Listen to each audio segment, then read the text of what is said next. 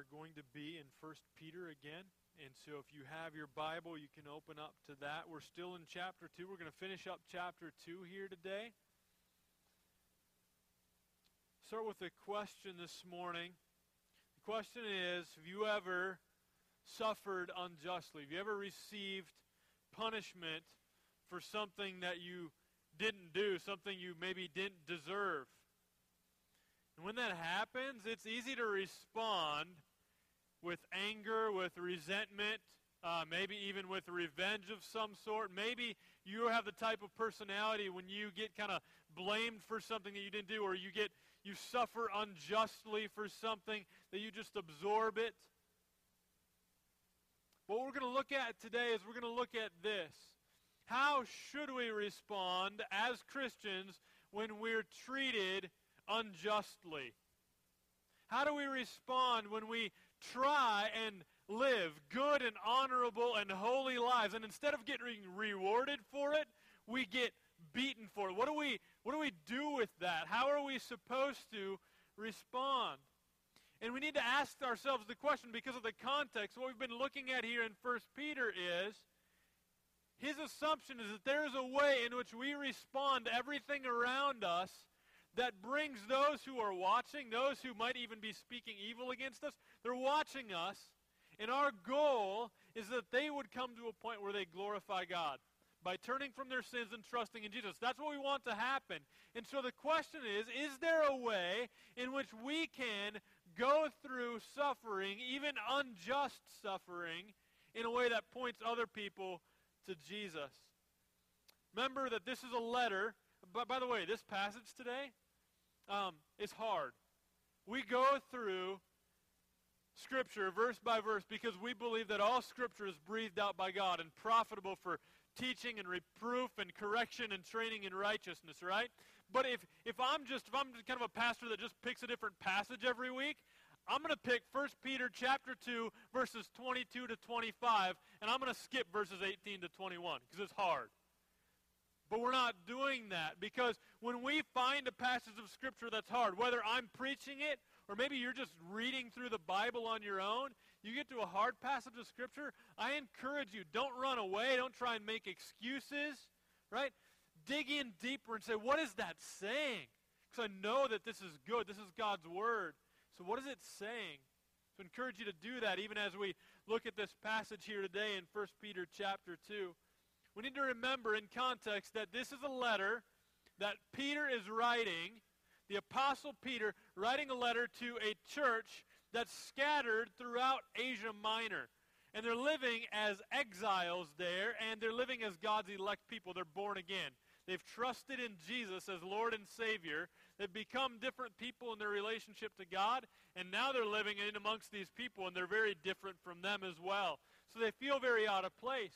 And at the beginning of the letter, Peter's reminding them, don't forget who you are. You need to remember who you are.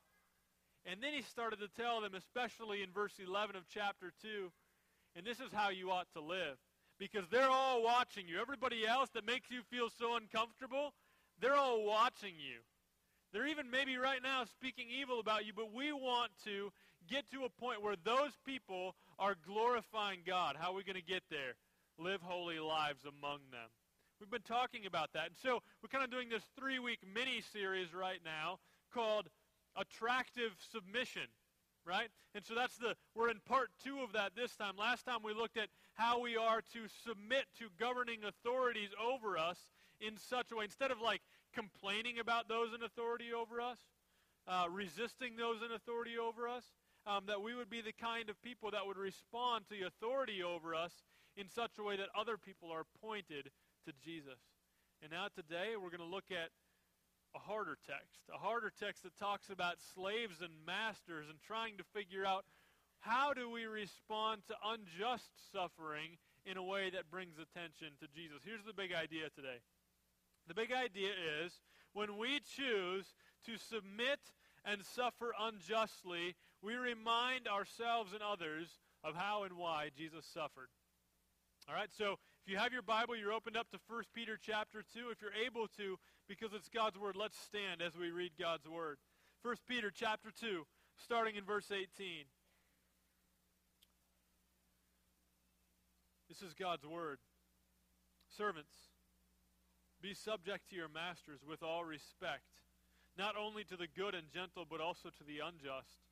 For this is a gracious thing when, mindful of God, one endures sorrows while suffering unjustly.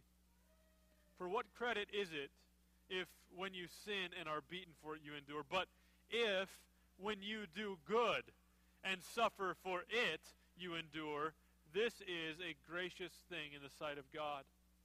For to this you have been called, because Christ also suffered for you, leaving you an example, so that you might follow in his steps. He committed no sin, neither was deceit found in his mouth.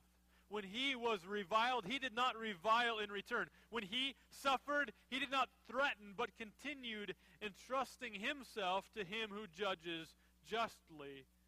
He himself bore our sins in his body on the tree, so that we might die to sin and live to righteousness. By his wounds you have been healed. For you were straying like sheep, but have now returned to the shepherd and overseer of your souls. Let's pray. Heavenly Father, we come before you confessing that we are like sheep and we're very it's very easy for us to get off course. So I pray now that by your Spirit you would reign in our minds, reign in our hearts and our souls, that we would be attuned to what it is that your word has for us, that your Spirit wants to do in us as we sit here together this morning. Help us in Jesus' name. Amen. Please be seated.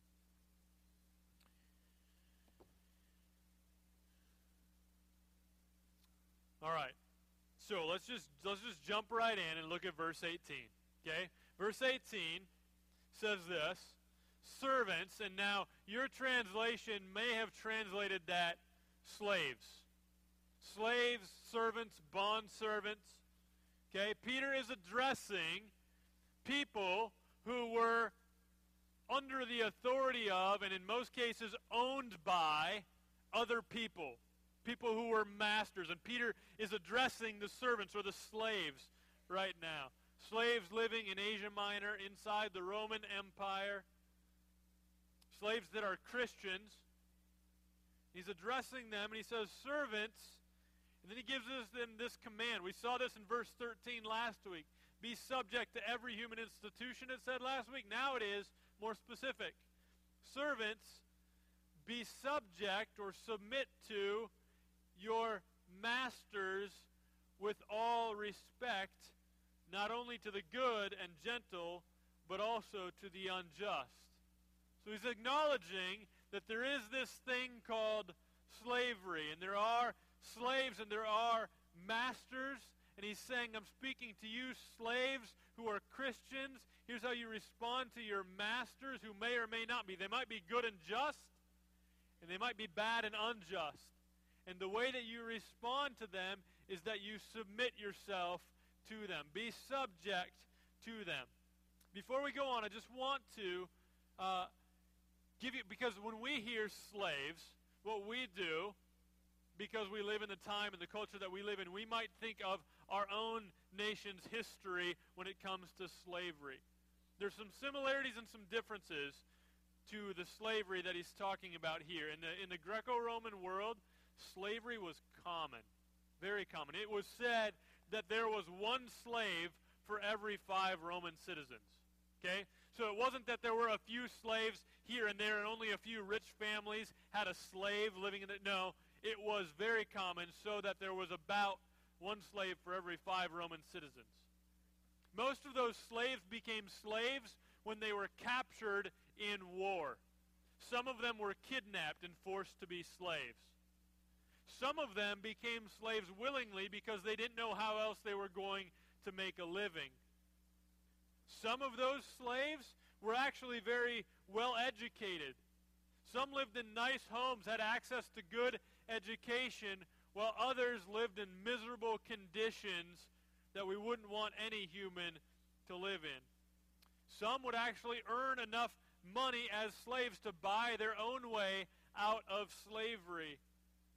But the reality is that slavery wasn't good. Most of these slaves were owned by their masters, and God did not intend that people would own other people. The law did not give slaves protection. And so it was very common that masters who were not good and just would beat their slaves, and there was no punishment for them for it. That's the kind of context that Peter is writing into. That's the people he's writing to.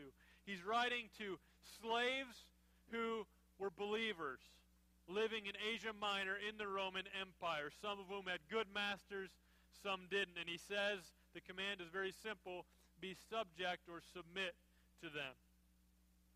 Now, he's going to explain this a little bit further in verses 19 to 21. So let's look at that.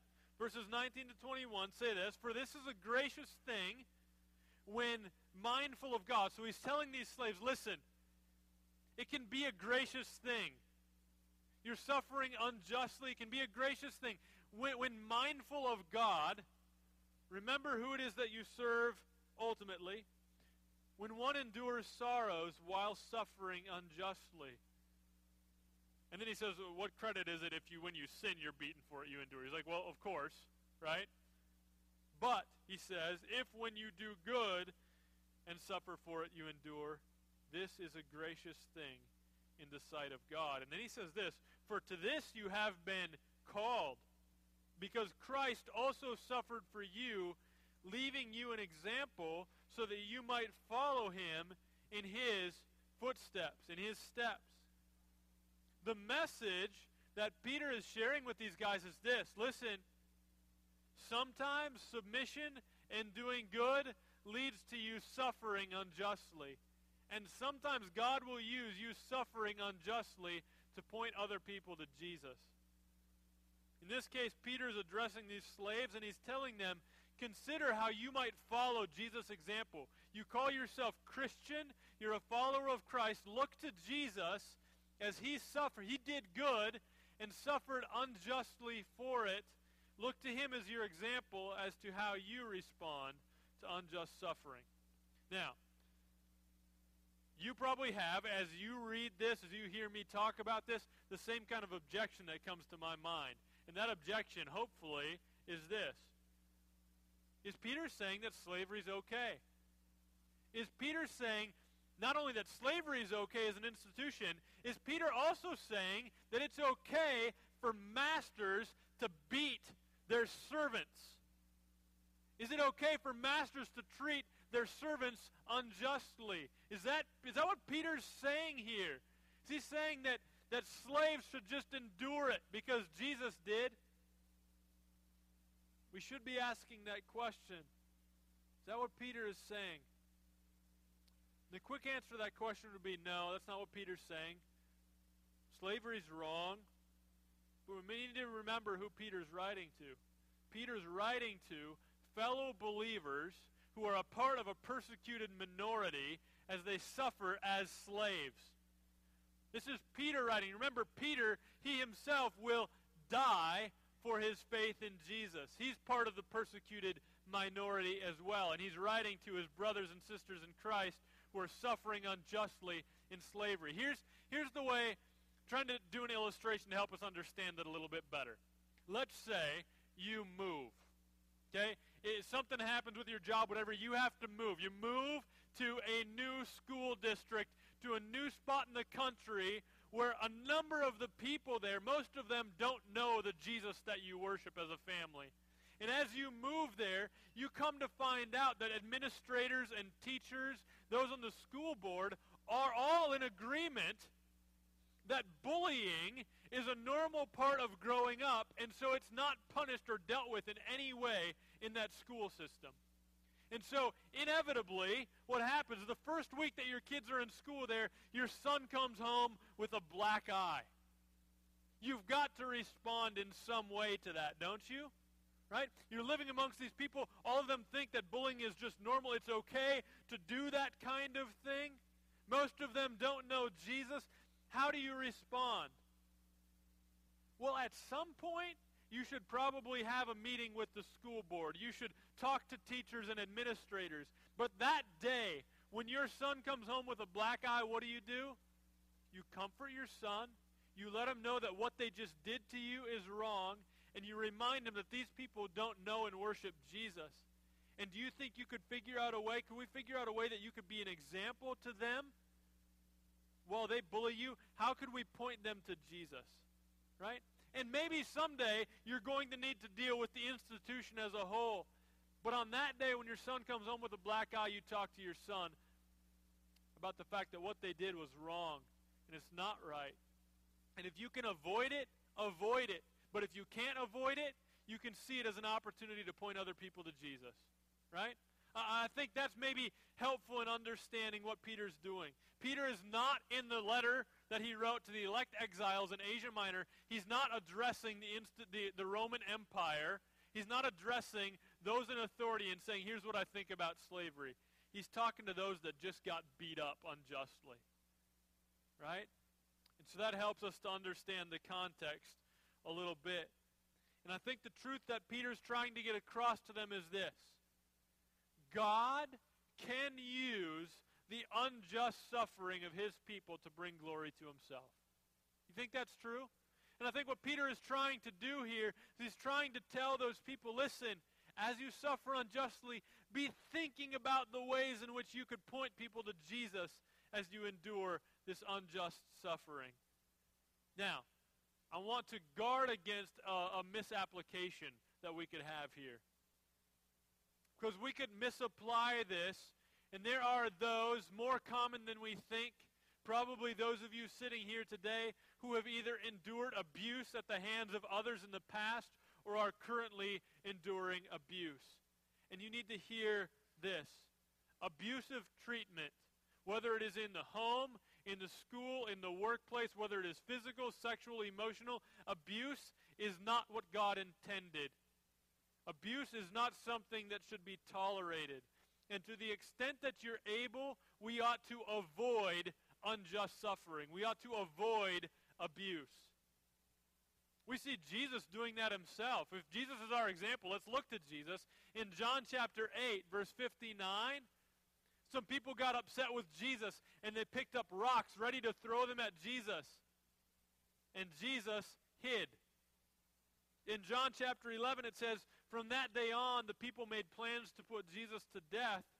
Jesus therefore no longer walked openly among the Jews, but went from there to the region near the wilderness to a town called Ephraim and stayed with his disciples. It is not unchristlike if you are enduring abuse it is not unchristlike. It is actually a good thing for you to seek to avoid that abuse. And even beyond that, beyond that, it ought to be reported. If you are enduring abuse in some way, if you have, that ought to be reported. Now, Peter was writing to a people who lived at a time where there was not laws in place to protect them. Praise be to God that we live at a time where laws are in place to protect people who are vulnerable, people who are being abused. And so we were told earlier in verse 14 that, that human government is set in place to punish those who do evil and praise those who do good. So if you are enduring abuse, you do not have to endure it in order to be Christ-like. You ought to report it. It takes courage to do that, but it's something that you ought to do. We also ought to not to take from this, and we'll see that later as we see how Jesus responded, we do not respond to abuse in a sinful manner, trying to get revenge or something like that. God has ultimate authority, right? And so he's the one who will punish, and God has given limited authority to human government to punish as well. And so we ought not to respond to unjust suffering and abuse in a way that causes us to be sinful, but we ought to report it. Another thing that you ought to do, and uh, knowing uh, people who have been abused, there is this temptation to believe that you deserve it, and so you just absorb it. That's a lie. I want you to hear this from a book from some people who have endured abuse. Here's what they say. No matter what kind of abuse you have experienced, there's nothing you can do, nothing you can say, nothing you can think that makes you deserving of it. There is no mistake that you could have made and no sin you could have committed to make you deserving of violence. You did not deserve this. It is never your fault. You did not ask for this. You should not be silenced. You are not worthless. You do not have to pretend like nothing happened. You are not damaged goods, forgotten or ignored by God, or getting what you deserve. You need to hear that. For those that have endured abuse, we can hear this truth that Peter was sharing with them. God can use the unjust suffering of his people to bring glory to himself. And at times, unjust suffering cannot be avoided. And it's then that we need to ask ourselves, how might we respond to this in a way that brings honor and glory to God? One of my favorite stories in Scripture, kind of odd that it seems like a favorite story, but it's the end of it that I love. And it's the story of, of Stephen in Acts chapter 7. Stephen was a deacon in the church. And all he did was he did exactly what God told him to do. He proclaimed the name of Jesus to lost people. And what happened is people got so mad at him, it says that they ground their teeth at him. And they cried out with a loud voice, and they rushed at him, and they dragged him out of the city, and they threw rocks at him until he died. And when they threw rocks at him, he did not pick the rocks back up and throw them back at them. Instead, he asked God to forgive them. And he looked up into, he- looked up into heaven and he saw Jesus seated on the throne. And we are told in Acts chapter 7 that one of the men who was watching this is a young man named Saul. He was probably overseeing in some way. He was holding the coats of those who were doing the stoning and he also was uh, very against Christians. He's watching Stephen endure unjust suffering in this way in Acts chapter 7. And two chapters later, in Acts chapter 9, we see this young man, Saul, come face to face with Jesus, and he's converted. He has his eyes open to see Jesus for who he really is. And God is glorified in many ways through the life of this man who used to be known as Saul, is now called Paul. He writes a big chunk of the New Testament, makes disciples who make disciples all throughout many regions. And we are not told that anything that, that he witnessed in the way that Stephen endured unjust suffering directly led to the spot that he was at in Acts chapter 9, but I can't imagine that it didn't have something to do with it watching that kind of thing and the way that Stephen responded to unjust suffering, saying, Father, forgive them, and looking up and being satisfied at just seeing Jesus. That had to have some effect on Paul and all the other people that were watching that day. So we know it's true that God can use the unjust suffering of his people to bring glory to himself. But Peter is trying to tie all this into a much bigger point, and that is this verses 22 through 25. Let's look at that. First, look at verses 22 and 23. You'll notice in here maybe if you've if you've read the Old Testament, one of the most quoted and famous passages in the Old Testament is Isaiah chapter 53. Isaiah 53, Isaiah 700 years before Jesus, is prophesying about a suffering servant who will come. And, and Peter is using all sorts of language, takes it right out of Isaiah 53 and says, This is about Jesus, and puts it here in 1 Peter 2. So we're going to look first of all at how Jesus suffered and submitted, and then why. Verse 22 says this. Verse 22 says, He committed no sin, neither was deceit found in his mouth. Want to know how Jesus submitted and suffered? He did so without sinning. He did so without a word of deceit coming out of his mouth. Verse 23 when he was reviled, he did not revile in return. When he suffered, he did not threaten. Jesus was not treated fairly. Peter responded when they came to take Jesus by taking his sword out and cutting off a guy's ear. Jesus told him to put his sword away. When a sinful mob came to drag Jesus back to Jerusalem, he went with them willingly when he was enduring an unfair trial as they were condemning him to death, he spoke nothing in his defense. When he was tortured and mocked by cruel soldiers, when his flesh was torn to shreds by a whip, he did not respond with a threat or condemning words.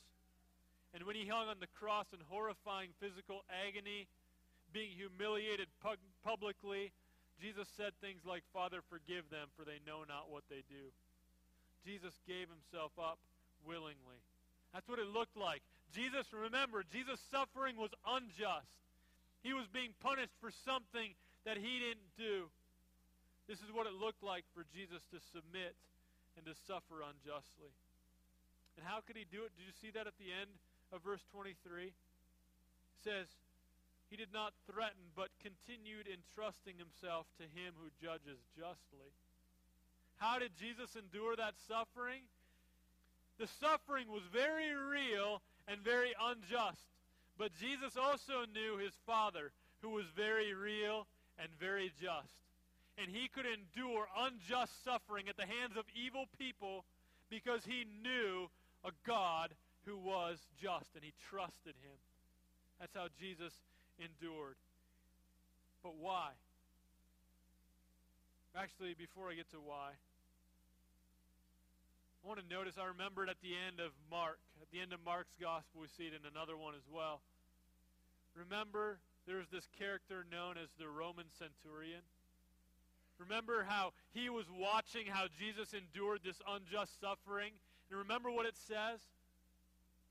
It says that him seeing that he died in this way proclaimed, truly this man was the Son of God that as Jesus endured unjust suffering in the way he did, right away we see someone who was opposed to Jesus now glorifying God by saying, truly, this man was the Son of God.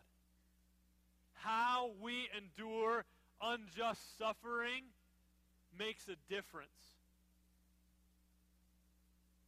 And I thought about this this week, and I was thinking of like some big, grand application. And I thought, you know what? What about a tiny, petty one that actually makes it even, even seem stronger? Let me, let me think of it in this way. I th- here's what I started thinking of. I started thinking of how many times do I feel like I've been unjustly wronged in some way? And how do I respond to that? And I'm talking petty little stuff, not big things, just petty little stuff. I cut somebody off, accident, like I wasn't doing it on purpose. I cut somebody off uh, at the grocery store this week, right? I cut in line in front of somebody. She was upset, right? I've responded in that way before, right? Uh, how many times do we, maybe, maybe you've paid for a ticket to go to a game, and maybe you even got something invested in a game because you got a kid playing in the game, and you feel like a wrong call was made. One of the reasons I hate going to games is because I hear people just just yelling at the people that made the call. The real human beings that are referees and umpires that maybe made a mistake. Right? And we get all upset. Like we respond and, and Christians do this and maybe like, okay, I'm feeling like you're stepping on my toes. Maybe I am.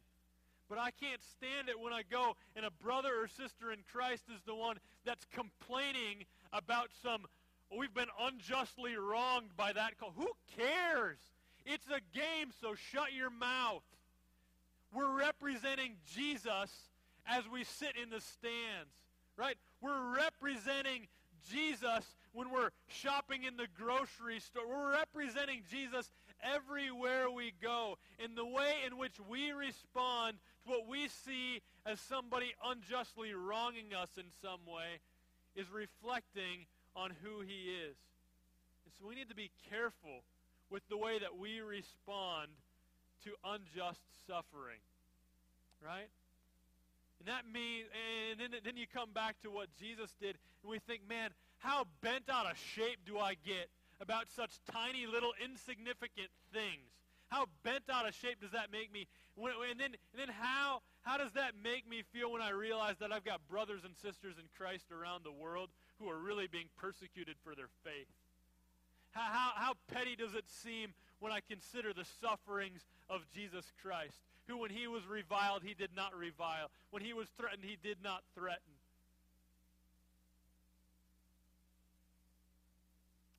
And then we get to why in verse 24 and 25. Verses 24 and 25 say this He himself bore our sins in his body on the tree that we might die to sin and live to righteousness. By his wounds you have been healed. In that one verse, we've got three reasons why Jesus suffered and died. Three reasons why Jesus submitted to the evil men who wanted to put him to death, why he submitted to his good father who had a good plan, and why he suffered unjustly on the cross. Three reasons. One, to bear our sins. He himself bore our sins. Right? Jesus died in our place as our substitute. Our sin. He had committed no sin. It just said that. He had committed no sin, but he took on our sin in his body on the tree. That's one reason that Jesus submitted and suffered, to bear our sins. Secondly, so that we might die to sin and live to righteousness. Jesus died so that we might die to sin. Remember, we used to be under the dominion of sin, a bad master, and Jesus died to set us free, to pay our ransom so that we would no longer live under that master, but we could now live as his slaves and servants. And then, thirdly, the end of that verse, verse 24, it says, By his wounds you have been healed. Jesus died so that we might be healed. He's probably not referring in context here to physical healing, although that will happen one day as well, but referring to our ugly disease of sin. And it's dangerous and deadly. He's saying, by his wounds you've been healed. All of that. That's why Jesus submitted and suffered. And then we get to the final verse, verse 25. Verse 25 says this For you were straying like sheep but have now returned to the shepherd and overseer of your souls. So you get what we're hearing here? We who were once dead in our sin, under dominion of sin, Jesus bore our sin in his body on the tree so we don't have to bear it anymore. He took our punishment. We deserved to be wounded, but instead we were healed. We were on a path to living a life of sin that ended in destruction, but Jesus sets us free to live a new kind of life. And it says here that we were like straying sheep. Foolish, straying sheep. That's how we're described before God saved us. And sheep that are straying and get lost, they're in grave danger. You know what the thing is with sheep? They're too dumb to even know they're in danger. That's part of the problem. And that's part of our problem. Straying sheep eat things that'll kill them. Straying sheep are in danger from predators and they have nothing to defend themselves with. Straying sheep are incapable of finding their way back on their own, and that's how we're described here in verse 25. Straying sheep. But remember, Peter's writing to Christians and he's reminding them of this. You've been brought back. You're not a lost sheep anymore. In John chapter 10, verse 11, Jesus says, I am the good shepherd. The good shepherd lays down his life for his sheep. We have a shepherd. And we've been returned to the shepherd and overseer of our souls. Jesus submitted and suffered so that we might return to the shepherd and the overseer of our souls. We needed the shepherd to lay down his life for us so that he might be our Savior. And you know what? We need an overseer. We need a Lord. We don't just need Jesus to be our Savior. We need Jesus to be our Lord because when we are our own Lord, we stray like sheep. We eat stuff that kills us, and we're going to be destroyed unless we submit ourselves to the good shepherd who laid down his life for his sheep and can return us to safety, can return us to a spot in which we'll be protected, even if we would endure unjust suffering. So grateful that we have the promise of the compassionate and wise care of a shepherd and overseer. That's what brings us to communion together this morning, right?